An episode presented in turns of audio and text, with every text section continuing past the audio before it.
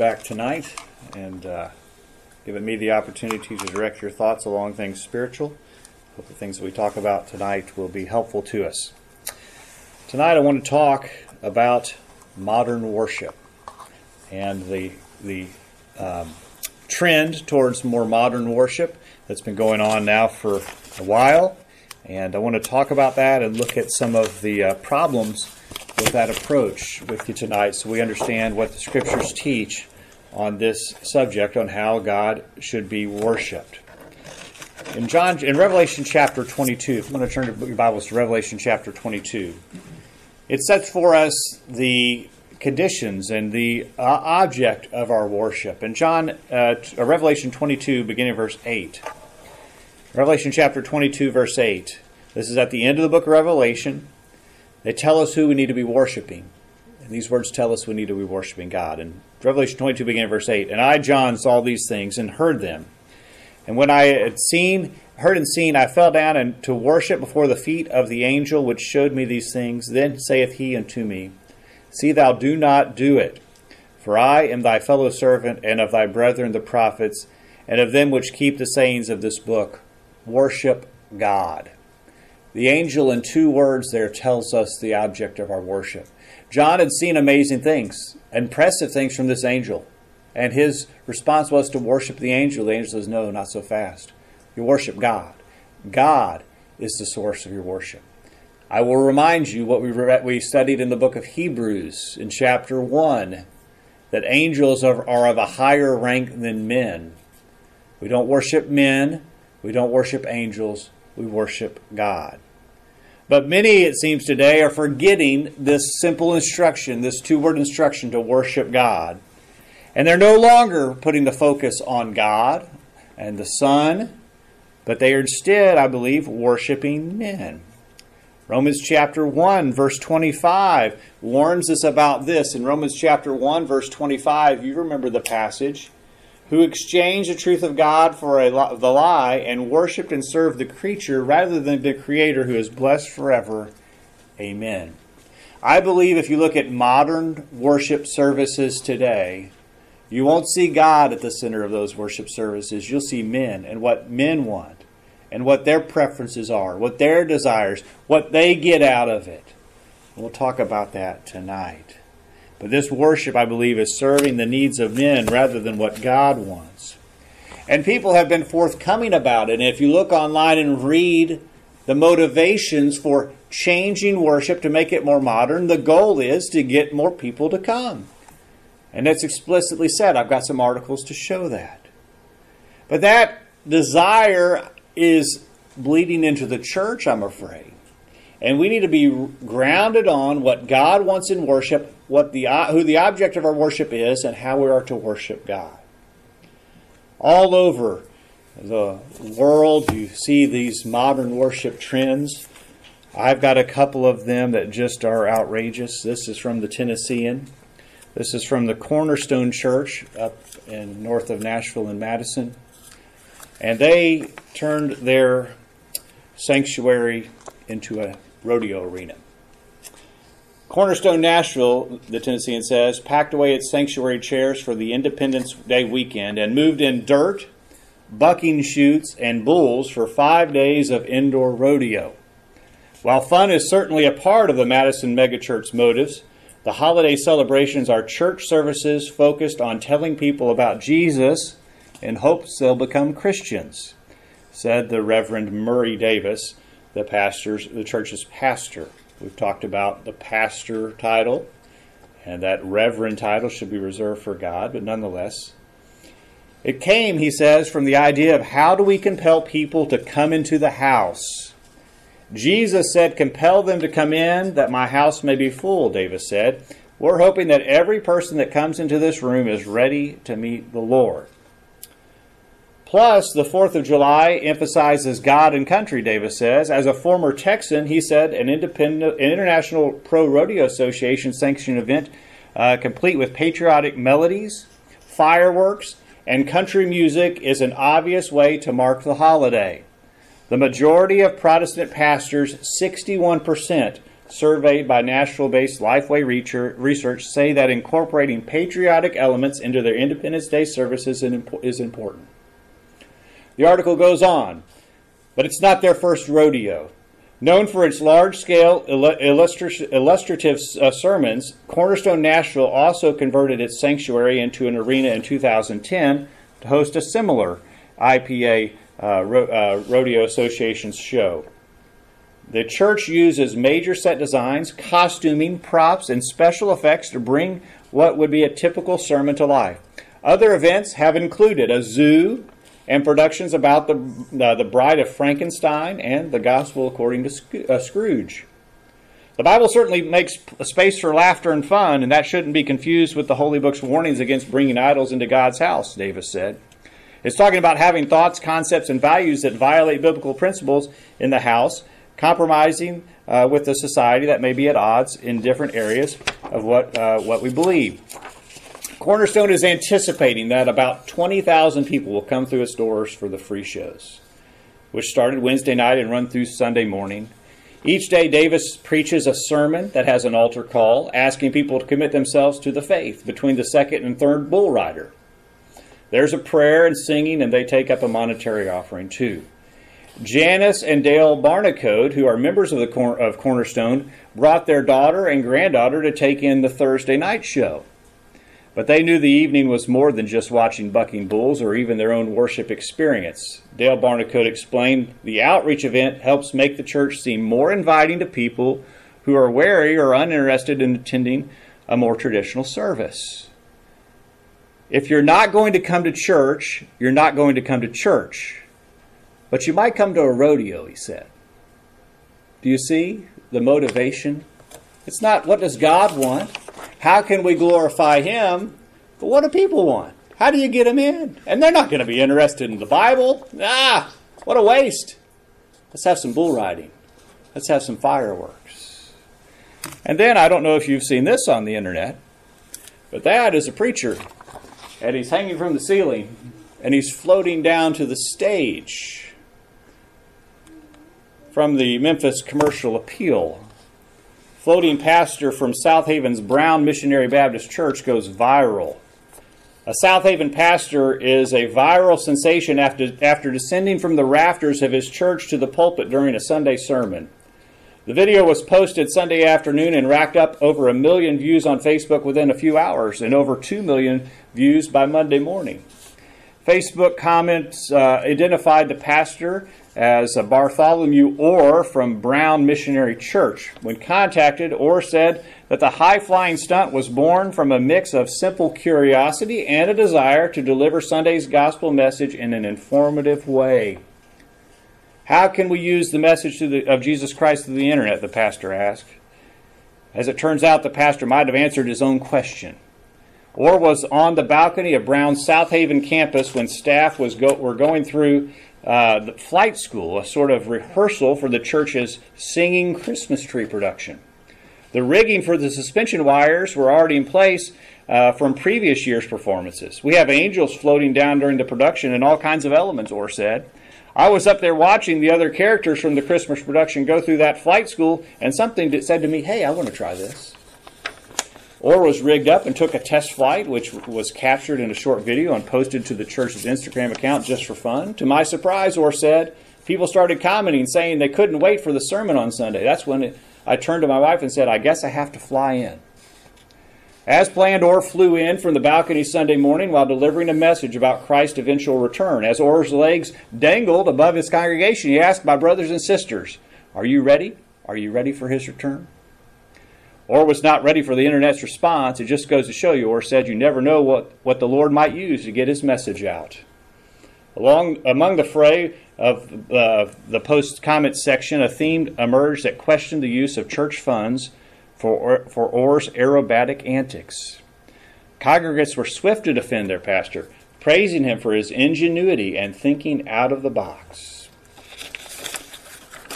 And it goes on and on. This is obviously ridiculous. But I want to tell you if we don't stick to what God has said about how He wants to be worshiped, you have to let this go on, and you have to let everything go on. You see, this is an all or nothing proposition. Either we worship God the way that He said to worship Him, or we're worshiping ourselves.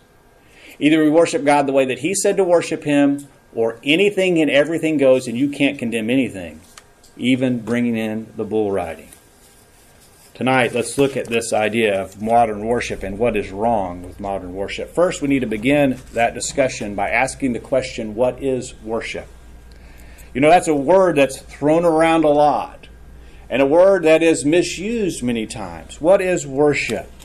A lot of people define worship in a lot of different ways, but the words used to translate uh, into worship in our Bibles are pretty easy to understand.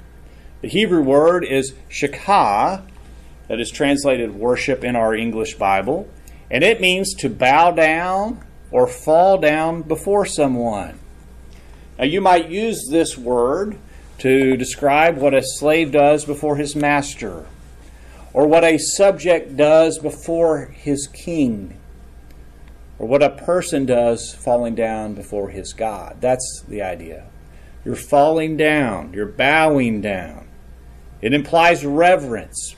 It implies that you consider them worthy and you're showing their worthiness through your actions. That's what it means in the Hebrew. In the Greek, there are three words that are translated worship with a similar meaning to each of them. And one of those words means to kiss or to fall down before. The idea being that you would kiss someone's hand uh, to show that you exalt them and you reverence them. Worship, then, is a demonstration of our attitude towards others. But notice that worship is an action. It's not just an attitude, it's not just a thought, it is something that we do. In both the Hebrew and the Greek, it, it, it involved and included action. It's not just a feeling. Many, though, are wanting to define worship as just being some type of feeling. And you will hear people say, well, I can worship God anywhere. In fact, some will say that we worship God 24 7. Our life is worship to God, and it is not. You might hear someone who wants to defend uh, skipping church and worship on Sunday and going hunting. They might say, well, I worship God in the deer stand. I worship God there. It's just an attitude, it's just a thought. And if I happen to be really impressed with God's creation, I'm worshiping Him somehow. But we see from the words that worship is an action. Notice from the Bible. Look at Genesis chapter 22. In Genesis chapter 22, verse 5, Abraham had been instructed to go and sacrifice his son Isaac, a definite act of worship. And notice how Abraham described this to those that were with him. In Genesis 22, verse 5, and Abraham said to his young men, Stay here with the donkey, the lad, and I will go yonder and worship, and we will come back to you. Notice what Abraham said. He said, I'm going to a place, and I will worship and come back. His worship was at a place, and it had a start time and an end time. That wasn't a church building, but it was a definitive action, wasn't it? There was a start and an end to Abraham's worship. Dan, David had this same attitude in 2 Samuel chapter uh, 12. In 2 Samuel chapter 12, verse 20. 2 Samuel chapter 12, verse 20, after David had lost his newborn son. In, in 2 Samuel chapter 12, verse 20, so David arose from the ground, washed and anointed himself, and changed his clothes, and he went into the house of the Lord and worshipped. Then he went to his own house, and when he requested, they set food before him, and he ate. You see that David's worship had a start and an end. It wasn't a 24 7 thing with David, it was a specific action that David took.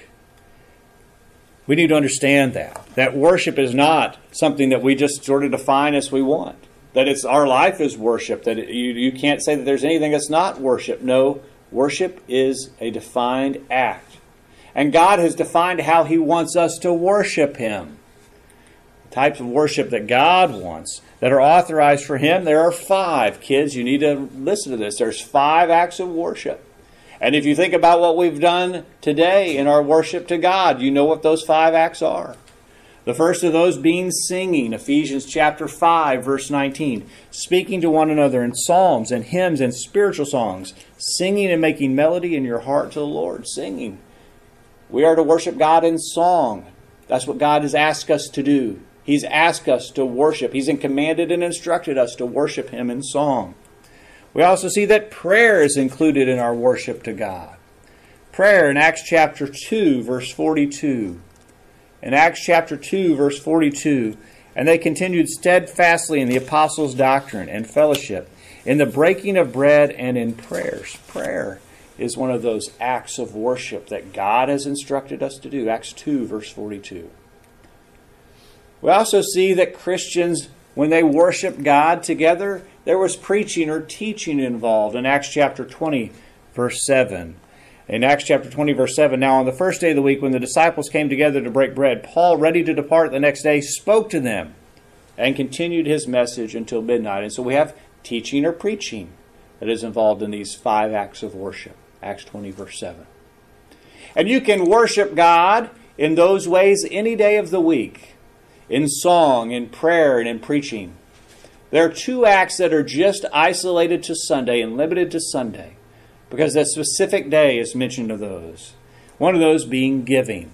1 Corinthians chapter 16, beginning of verse 1. 1 Corinthians 16, beginning of verse 1. Now concerning the collection for the saints, as I have given orders to the churches of Galatia, so you must also do. On the first day of the week, let each one of you lay by something aside, uh, storing up as he may prosper, that there be no collections when I come. Giving was instructed for us in our worship to God on the first day of the week. And then finally, we know this as well the Lord's Supper is commanded of us. In 1 Corinthians chapter 11 verse 20, the Corinthians were not worshiping God like they should in this matter, and Paul had to give them more specific instruction on how this needed to be done. In Acts 11, 1 Corinthians 11 verse 20, uh, Therefore, when you come together in one place, it is not to eat the Lord's Supper, for in eating each one takes his own supper ahead of others. One is hungry and another is drunk. What? Do you not have houses to eat and drink in? Or do you despise the church of God and shame those who have nothing? What shall I say to you? Shall I praise you in this? I do not praise you, for I received from the Lord that which I also delivered to you. The Lord Jesus, on the same night in which he was betrayed, took bread, and when he had given thanks, he broke it and said, Take, eat, this is my body, which is broken for you. Do this in remembrance of me. In the same manner, he also took the cup after supper, saying, This cup is the new covenant in my blood. This do as often as you drink it in remembrance of me. For as often as you eat this bread and drink this cup, you proclaim the Lord's death till he comes. Who, therefore, whoever eats this bread or drinks this cup of the Lord in an unworthy manner will be guilty of the body and blood of the Lord. But let a man examine himself, and so let him eat of the bread and drink of the cup. For he who eats and drinks in an unworthy manner eats and drinks judgment to himself, not discerning the Lord's body. For this reason, many are weak and sick among you, and many sleep. You see, there were important instructions about this. They weren't just worshiping God when they were at home eating their common meal. They needed to eat their common meal at home, but they needed to come together to worship God in partaking of the Lord's Supper. In Acts 20, verse 7, the verse we looked at already tells us what day of the week they did that on. On the first day of the week. And so there are five acts of worship. Those five acts of worship, by the way, have not changed in over 2,000 years. Those, or almost 2,000 years. Those five acts of worship are exactly the same as they were in the first century. That's how we're to be worshiping God today. And yet, we have in the modern world today modern worship, where many are suggesting that this old fashioned worship is not acceptable, that people aren't interested in that. They're not interested in that. In fact, we need to change our worship to make it more like the times, more what people are interested in. You see, people aren't interested in sitting through a sermon where a boring guy gets up and talks about the Bible. People aren't interested in that. People aren't interested in a cappella worship where we just sing. And we see sing songs that are very scriptural and very based in scripture. People aren't interested in it. They want something with an upbeat beat. They don't they want something with a message that's not too heavy. They want something that that is more exciting. They're not interested in worshiping in a room like this that's well lit. They want the lights to be brought down low. They want it to look like a rock concert with some fog machines. They're not interested in the traditional worship anymore. It needs to change. And why? Because we don't want church to be boring. Because if church is boring, then people won't come. And if you look at the news reports, if you look at the surveys, you see that church attendance is on the decline. And so we need to do something to turn that around. Let's give people what they want. If they're not happy with what the Bible says about worship, let's give them what they want so that they'll come and so that they'll worship. And so we see modern worship all around us today. The mega churches are leading the way.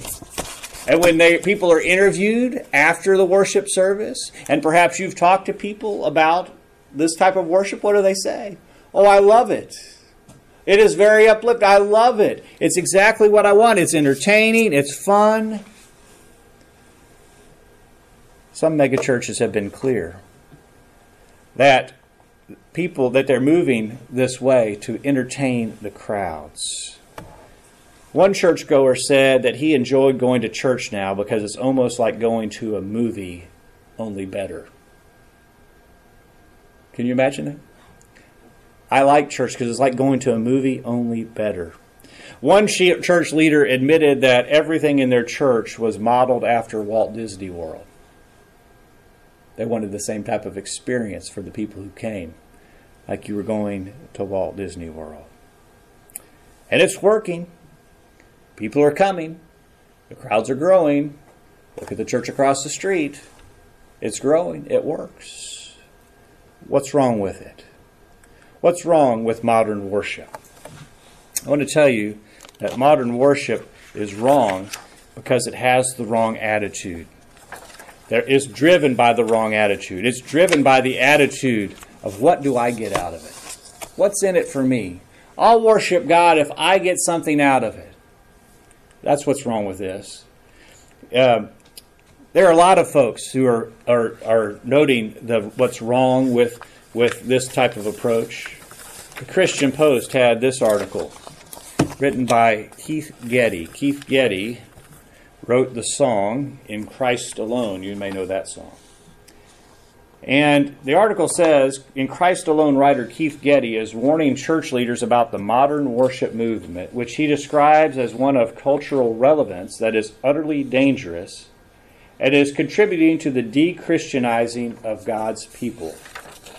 In an interview with the Christian Post, Getty said many modern worship songs focus on emotionalism rather than on sound doctrine and scriptural truths.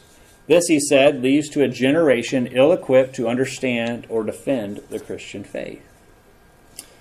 Over 75%, he said, of what are called the great hymns of faith talk about eternity, heaven, hell, and the fact that we have peace with God. Yet less than 5% of modern worship songs talk about eternity, he said. See, we've changed the focus of our songs. Many worship songs are focused on this earth, Getty said. I believe that modern, the modern worship movement is a movement for cultural relevance. It is de Christianizing God's people. It's utterly dangerous. I have no quibble saying enough is enough. This can't happen to build an authentic generation, he said. This is a man who would not defend the five authorized acts of worship, by the way. This is a man who would be okay with innovating our worship services. But he says it's going too far. It's not working. Getting away from God's pattern hasn't worked. In this article uh, entitled um, uh, Lyrical Heresies What's Wrong with Modern Worship Songs? The author, Jason Dull, says I have been increasingly concerned over the years with the lyrical content of mainstream worship songs. Many of our songs suffer from theological anorexia. There's not enough theological content in them to make the devil yawn, let alone choke. They are so generic that one may have a hard time telling what God they are talking about, if God is even mentioned. Then there are the God of My Girlfriend songs that are spiritually androgynous. One can't tell whether they are singing about their love for God or their love for their girlfriend. Finally, there are songs that have, there are some songs, uh, finally, there are some songs we have called 7 11 songs. They contain seven words sung 11 times. If you wanted to know what theologically robust songs look like, get yourself a hymnal that's more than 30 year, years old. They're pregnant with theological substance. Other songs we sing are fraught with theological error. No, we don't feel angels' wings brushing on our face, which I guess is one of the songs that is sung in these mega churches in modern worship. He goes on and says, I am troubled by the focus of the lyrics in many modern worship songs. They hardly engender worship of God because they barely speak about Him or extol Him. Sure, some songs may have quite a number of references to God or Jesus, but too often they talk about our feelings for God rather than God's acts and glory. Rather than glorifying God, they glorify our feelings about God. Do you see that? Rather than glorifying God, they're all about our emotions and our feelings about God. Um, uh, if you wonder why people are, aren't worshiping in your church, it might be because the songs you are singing are not promoting the worship of God because they are me centric. Many of these songs are very entertaining, have catchy melodies and poetic lyrics, but they're focused on the wrong thing. If we sing about us, it should not surprise us when worship services are about us rather than God. Again, this isn't a guy who's committed to Bible authority. This isn't a guy who's committed to honoring what God has said about how worship should be. But he says it isn't working, that it is me centric. It's about what I want, about how I feel. And when we deviate from what God has said, isn't that what we're doing? We're shifting to what I want, how I feel. This guy's honest enough to say that. Wish everyone was. It goes on and on. The solution is mentioned uh, by one writer, and he says, in his article, he says, Don't provide a Six Flags over Jesus experience. The evangelical church has been amused to death. With each generation, a church devoted to amusement must become brighter, shinier, and easier to reach its target audience. Don't go that route, you'll be sorry. The shows must not go on any longer. Let TV win already. It's time to stop acting. It's time to stop, stop entertaining. It's time to be the church. They're seeing the problem with modern worship. They have no commitment to Bible authority, but they see the problem of modern worship. Um, one more. In a recent article, this uh, Jamie Brown fretted about the state of evangelical worship. He fears the performancism found in modern worship culture will ultimately lead to a crash. Uh, but this guy says he thinks it's already too late, that they've already gone too far. Performance worship is now the norm. I fear this is the case with practically all evangelical mega churches and their emulating congregations, which now includes a growing number of uh, desperate, uh, disparate mainline congregations as well. Uh, we'll, we see it uh, in the hip, edgy, urban, emergent congregations that tout their return to liturgy, but still find themselves enslaved to commercial entertainment forms. Yes, performance worship has killed worship, and it's done it in several key ways. We could go on and on. But these folks, again, aren't committed to Bible authority, but they see the problem. As I mentioned, and as they mentioned, that this worship is designed with the individual who's worshiping in focus. Galatians chapter 5 verse 24 says, "Those who have, are Christ have crucified the flesh with its passions and desires." It's not all about me. As a Christian, it's not all about me. When I worship God, it's not all about me. It's about what God wants. We mentioned Romans chapter 1 verse 25 already. Romans 1 verse 25 talks about exchanging the truth of God for a lie and worshiping and serving the creature rather than the creator who's blessed forever. It is me centric. It is me centric. And furthermore, it cheapens the worship service and dilutes the message that is preached. The singing, the songs aren't, what's said in the songs isn't as important as the tempo and how the songs are performed. The sermon can't be hard. The sermon can't make me uncomfortable. The sermon can't tell me that I need to change. That's not popular. People won't come for that message. And so the message has to be diluted. The worship service is, is cheapened. And in all of this, we see people by their actions expressing that they do not honor God's word, that they do not believe it is the power of God into salvation. Right? James chapter 1 verse 21. James 1:21 says, "Therefore lay aside all filthiness and overflow of wickedness, and receive with meekness the implanted word which is able to save your souls." This is what is able to save our souls. Not a flashy light show, not a bull riding session with a little sermon between the second and third bull rider.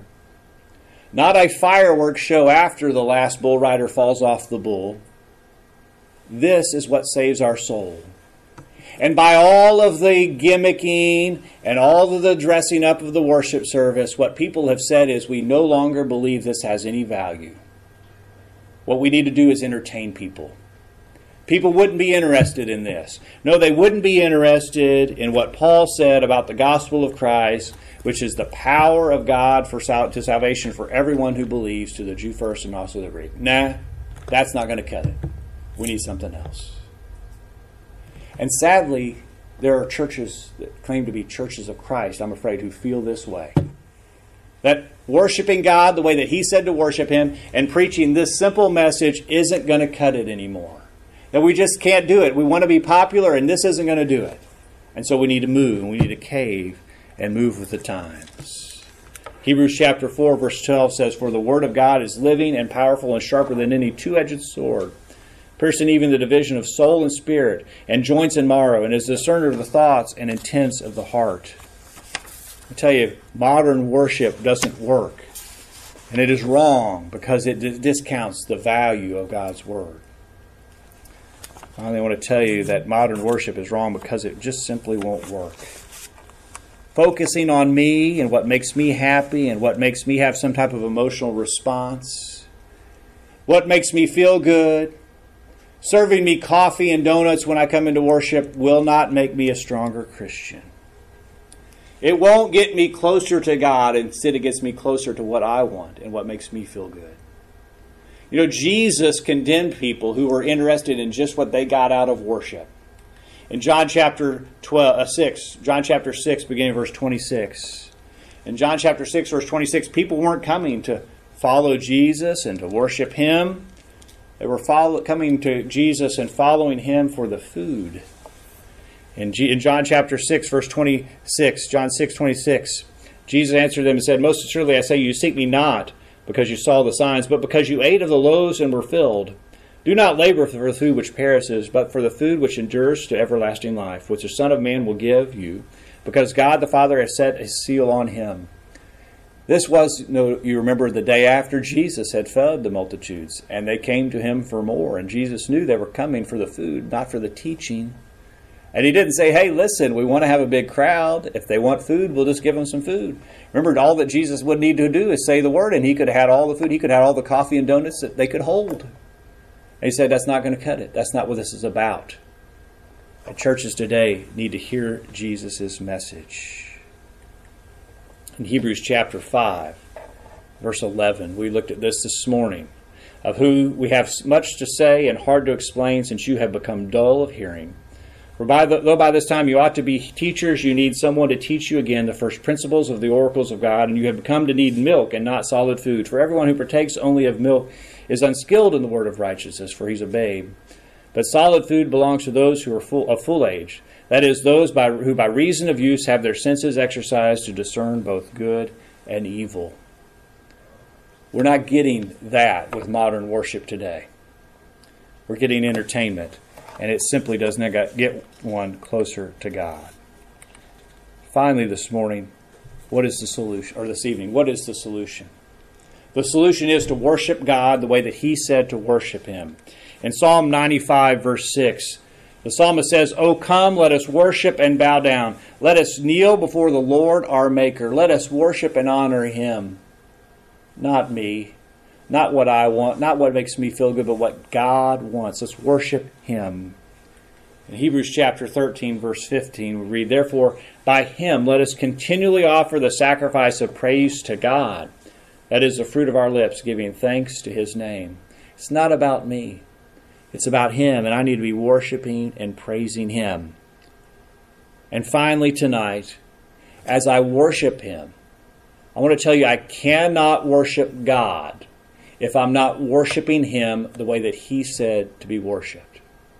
If I deviate from that and I substitute what I want, what I prefer, I'm no longer worshiping God. And the scriptures are clear on that. A couple examples. In 1 Samuel chapter 15. In 1 Samuel chapter 15, you remember that Saul was instructed to go and kill the Amalekites. And he did not do that. It said he kept back some of the best of the spoils for himself. And he tried to justify disobeying God by saying, You know what I wanted to do? I was going to worship you. God didn't want that kind of worship, did he? God wasn't happy just that Saul would do something and slap the label worship on it and say, Well, it must be good. No, Saul was not obeying God. And uh, Saul was condemned for it. Samuel said God doesn't want any of that. In 1 Samuel 15, verse 22, then Samuel said, Has the Lord his great delight in burnt offerings and sacrifices, as in obeying the voice of the Lord? Behold, to obey is better than sacrifice, and to heed than the fat of rams. Does God just care that he, you do something and call it worship? No, He wants you to be obeying Him. And then in Leviticus chapter 10, Leviticus chapter 10, beginning of verse 1 the familiar story of Nadab and Abihu. Now it's interesting here. We know the story. Nadab and Abihu did not worship God the way that God wanted him to be worshiped, the way God had instructed. But notice what God said about it. In Leviticus chapter 10, beginning verse 1, then Nadab and Abihu, the sons of Aaron, each took his censer and put fire in it, and put incense on it, and offered profane fire before the Lord, which he had not commanded them. So fire went out from the Lord and devoured them, and they died before the Lord. And Moses said to Aaron, This is what the Lord spoke, saying, By those who come near me I must be regarded as holy, and before all the people I must be glorified. So Aaron held his peace. Now it's interesting. Nadab and Abihu did something that most people would say is insignificant. They offered God incense with fire that was from a different location, apparently, than what God had told them to do. One simple change. I don't know, maybe the fire was more convenient.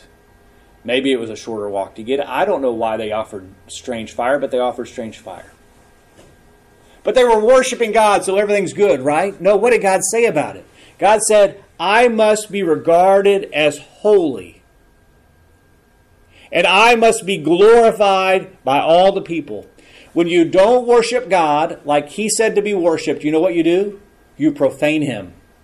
You say, God, you said to do it this way, but I got a better idea. Is God holy anymore? No. Is He glorified anymore? No. Who's glorified? Me. Because it's what I want, not what God wants. God said, I'm not happy with this worship because it doesn't honor and glorify me. And that's happening in religious world in the religious world all around us today. We need to be aware of the dangers of worshiping God by the modern methods that are in the world around us. In John chapter 4, Joseph read for this for us in verse 23.